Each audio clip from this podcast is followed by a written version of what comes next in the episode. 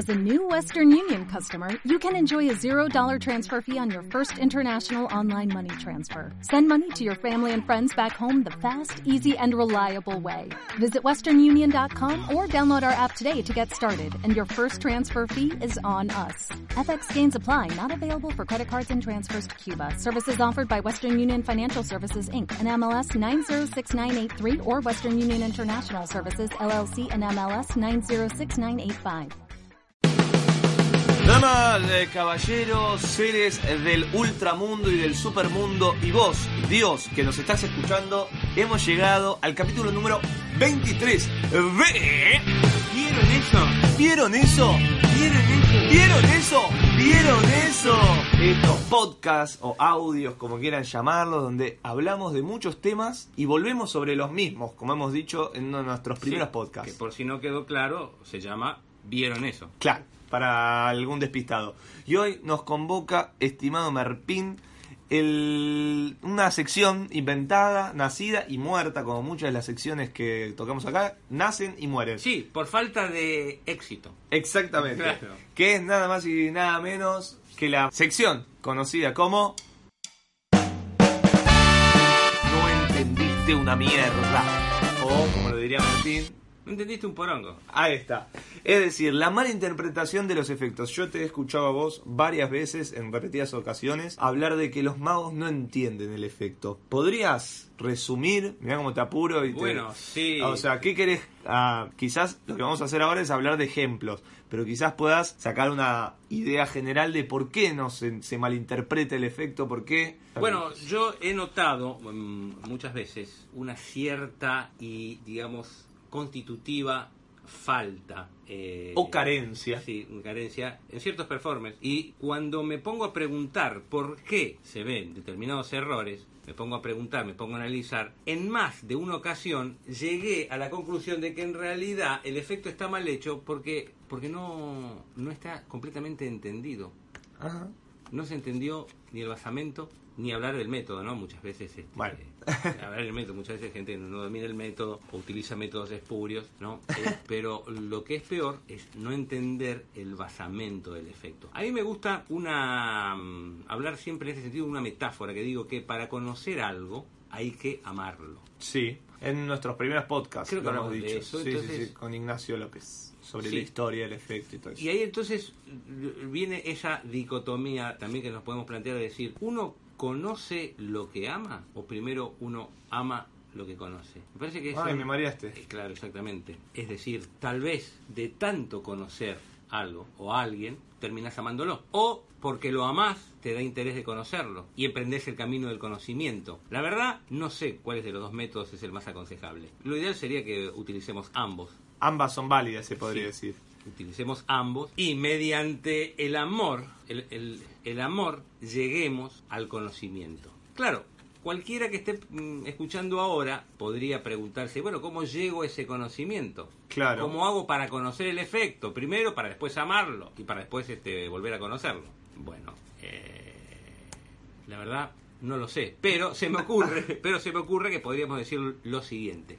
Podríamos, ver, podríamos a ver, tomar- Gastón. podríamos tomar en nuestra en nuestra en nuestro auxilio Ajá. una frase de un gran mago de principio del siglo XX que revolucionó la magia en cuanto en el campo de aparato de ilusiones. Me estoy refiriendo al señor Guy Jarrett. Nos ponemos de pie. Estamos de pie, estamos de pie. Nos sentamos.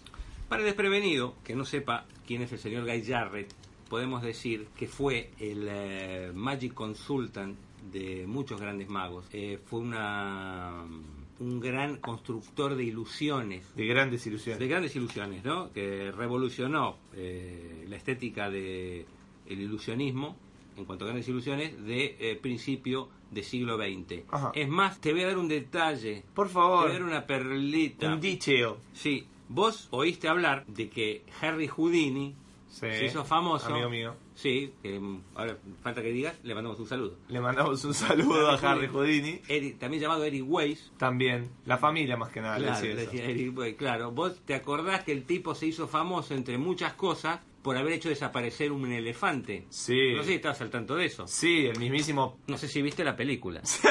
el señor Pablo Zanata hace un efecto de la desaparición del elefante. Correcto. Y eso que Sanata no es judío. No, no soy judío. No, No, ¿cuál es el soy judío.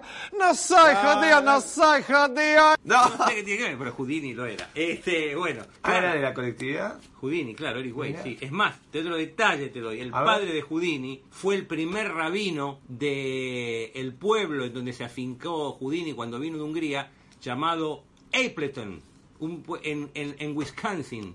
Appleton, Wisconsin.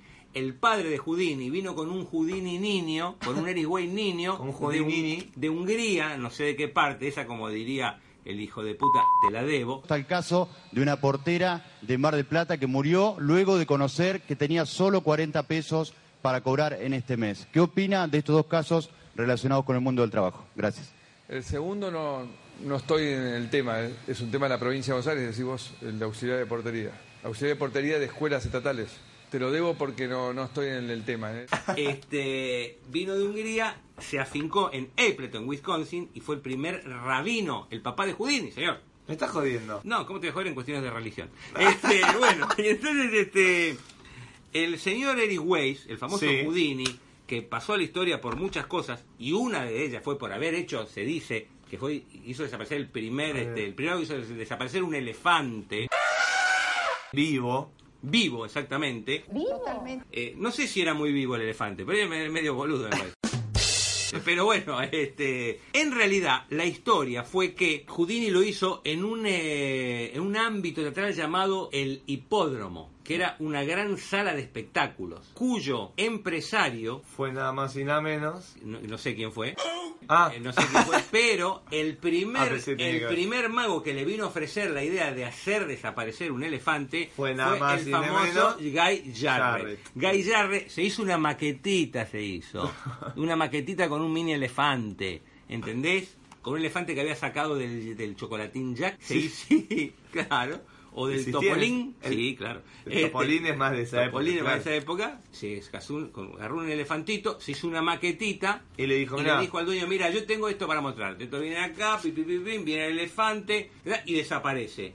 Y entonces el empresario, que no me acuerdo el nombre ahora, le dice a Jarre, bueno, mira, hagamos una cosa, déjame la maquetita, yo el estudio, cualquier cosa te llamo. Y Jarre le dijo, no, no, me estás viendo la cara, no, Ah. a mí no me pasan más. ¿Sabés cómo los conozco ustedes? Mago sí. Sí, boludo, no. ¿Sabés cómo lo conozco ustedes? No, dame, dame la... Bueno, pero no tomes así, Guy. No, no. O me viste cara de boludo. Bueno, anda, anda, anda.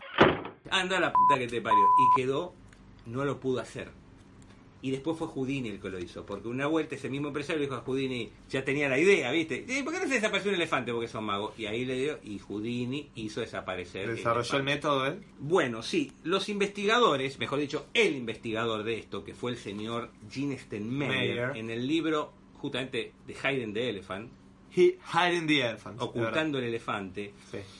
Hiding, le dijeron una vez a mi amigo Wallace. sí, eh, no sé si en ese libro está eso o en otro, o en libro, la verdad que no sé en cuál de los dos libros, pero es un libro de Stenmeyer, Bien. que él dice que utilizó, adaptó un sistema del señor Charles Morrit, que fue un ilusionista inglés que Ya. tuvo destacada intervención en el Egyptian Hall, en un, un número que hacía desaparecer un burro.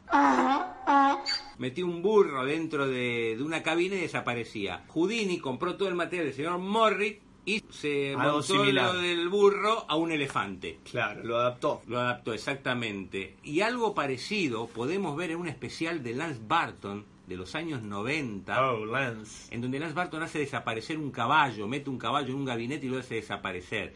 Está levemente basado en el sistema de Morrit, Ajá. porque eso eh, creo que ahí también intervino Gene Stelmeyer como Magic Consultant. Pero, en fin, eh, no sé por qué llegamos a esta a este estadio de hablar de, de Houdini si estamos hablando de los De magos que no conocen el efecto. Ah, perfecto. ¿Y sabrá vos? Bueno, porque, claro. Tráeme a tierra, Merpín. Me, me- Voy a me llevaste a. Eh, rebobinar. Por favor, es acá.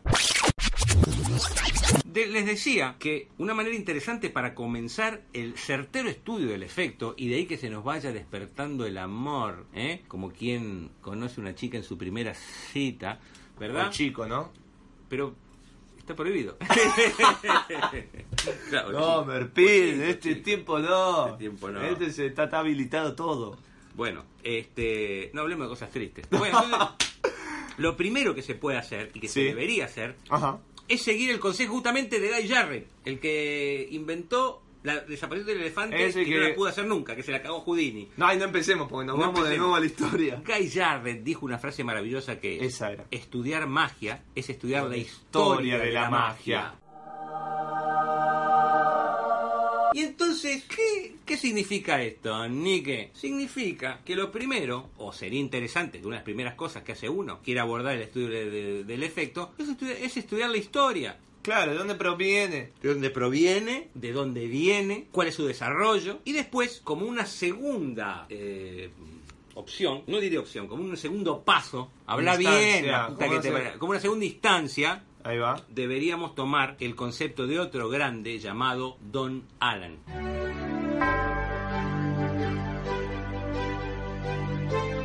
Don Alan dijo, yo no inventé el chocup, lo inventó Al Weasley, lo inventó el mago Al Weasley, que estuvo acá en el año 60, vino al país. Sí. El mago Al Weasley. No me toques más la rodilla. También, llama- también llamado, también llamado mago Chop Chop, El mago Chop Al Chop, Weasley. Weasley, sí. Vino en el 60 a la entidad, estuvo en ¿A el país, sí señor, en el año 60. Bien. Yo no lo vi, yo nací en el 65. Claro. Pero- en el 65. Claro. El Al Al Weasley Y Chop Chop. eh, claro, pero entonces Don Alan dijo, yo no inventé el chocap, pero yo lo crié. Críe. Yo no inventé el mazo invisible, que lo inventó Joe Berg, un Sí. mago de Chicago, que fue socio de Oquito. Sí. Entonces tenía un negocio que era Bamber y Berg, o Berg y Bamber. Ah, qué. No confundir con te gusta Berguita. no confundir. ¿Te gusta Berba? Berberg. Claro. El vaso invisible, Sí. el Mental Deck, como le dicen, lo inventó Joe Berg, Es verdad. el mago de Chicago. Bien. Y Don Alan dice, decía, yo no inventé el vaso invisible, yo lo crié. Ah.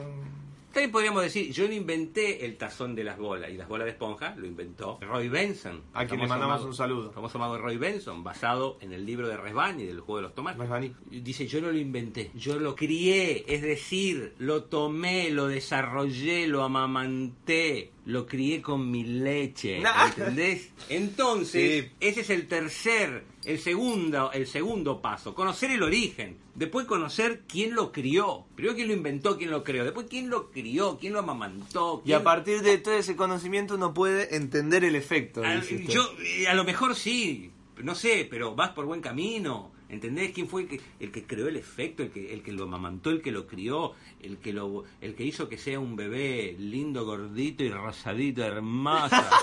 ¿Entendés, Nick?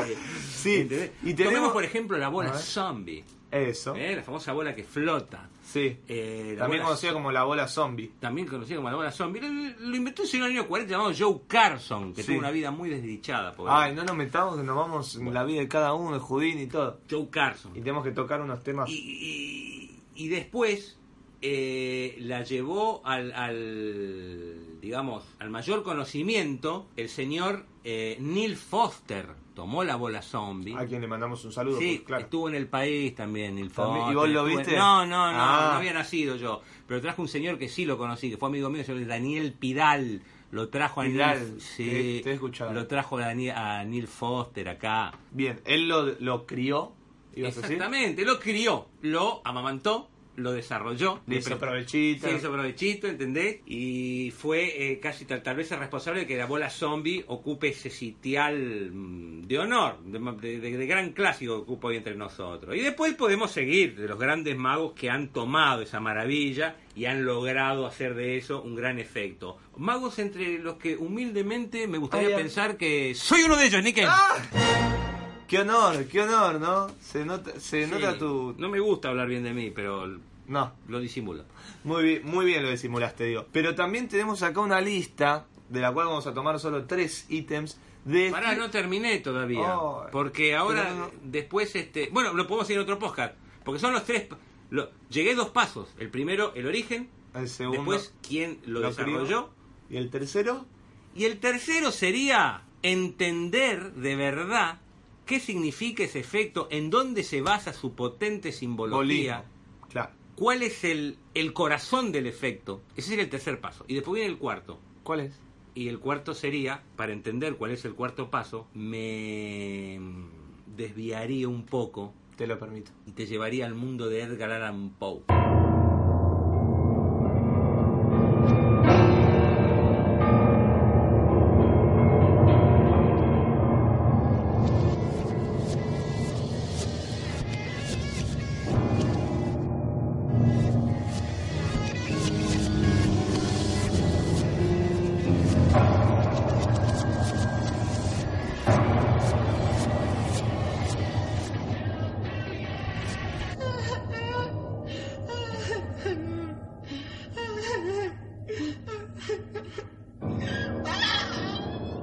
Edgar Allan Poe tiene un cuento maravilloso que recomiendo a los que se nos están escuchando. Sí. Y a vos mismo, Nick, Ah, sí. un cuento llamado A ver si no lo leí. El dominio de Arkane. No, no lo leí. El dominio de Arkane, un cuento maravilloso. El protagonista, que en este momento debemos tomarlo como, como que es un alter ego del mismo autor.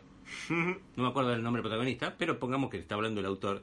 Da la fórmula para la felicidad. Dice, Bien. hay cuatro cosas que tiene que tener el hombre para ser feliz. Primero, el ejercicio al aire libre. Segundo, el amor de una mujer. Tercero, la- el abandono de toda ambición material. Bien.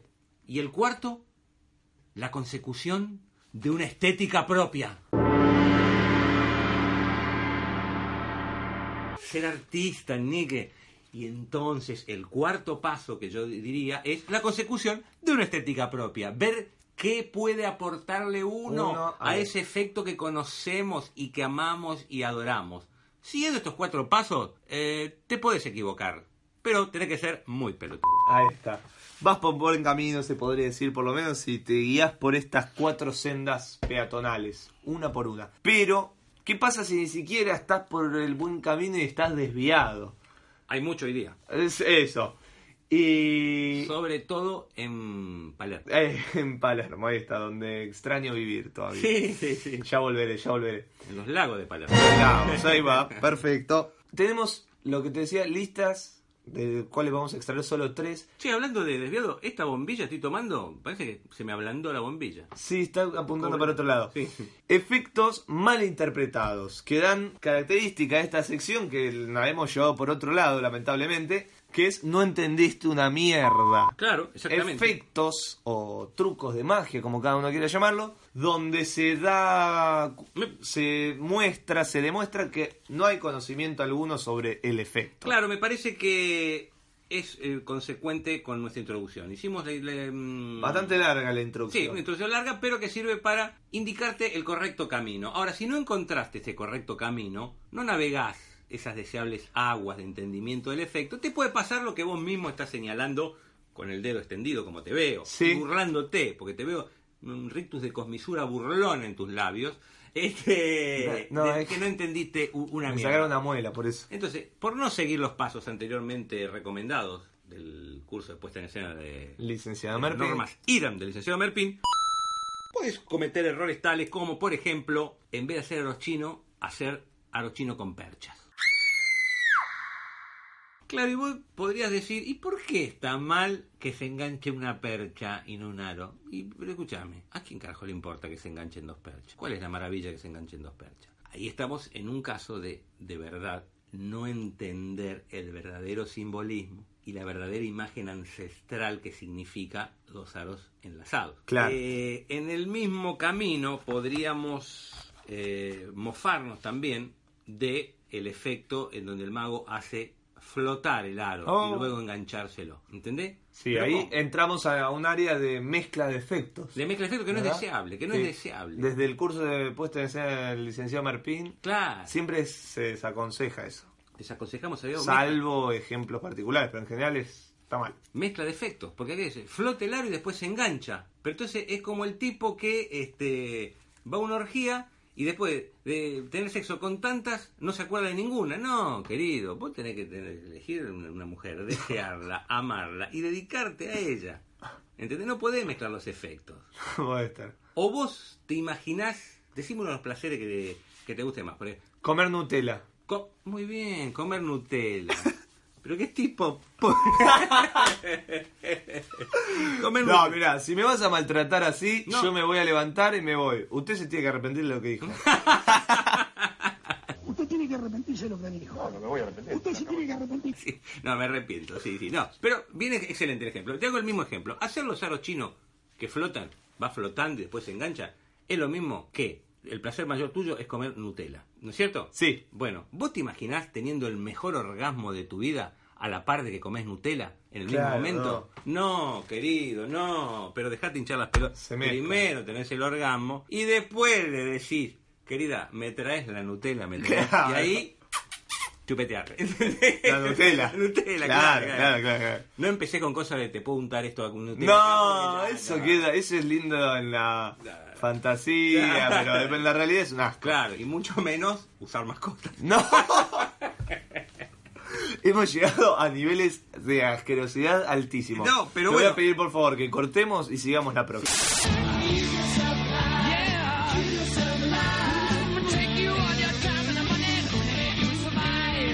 ¿No se merece tu familia lo mejor? Entonces, ¿por qué no los mejores huevos? Ahora, Egglands Best están disponibles en deliciosas opciones. Huevos clásicos, de gallina libre de jaula y orgánicos de Egglands, que ofrecen un sabor más delicioso y fresco de granja que le encantará a tu familia. En comparación con los huevos ordinarios, Egglands Best contiene la mejor nutrición como 6 veces más vitamina D, 10 veces más vitamina E y el doble de omega 3 y B12. Solo Egglands Best. Mejor sabor, mejor nutrición, mejores huevos. Visita egglandsbest.com para más información.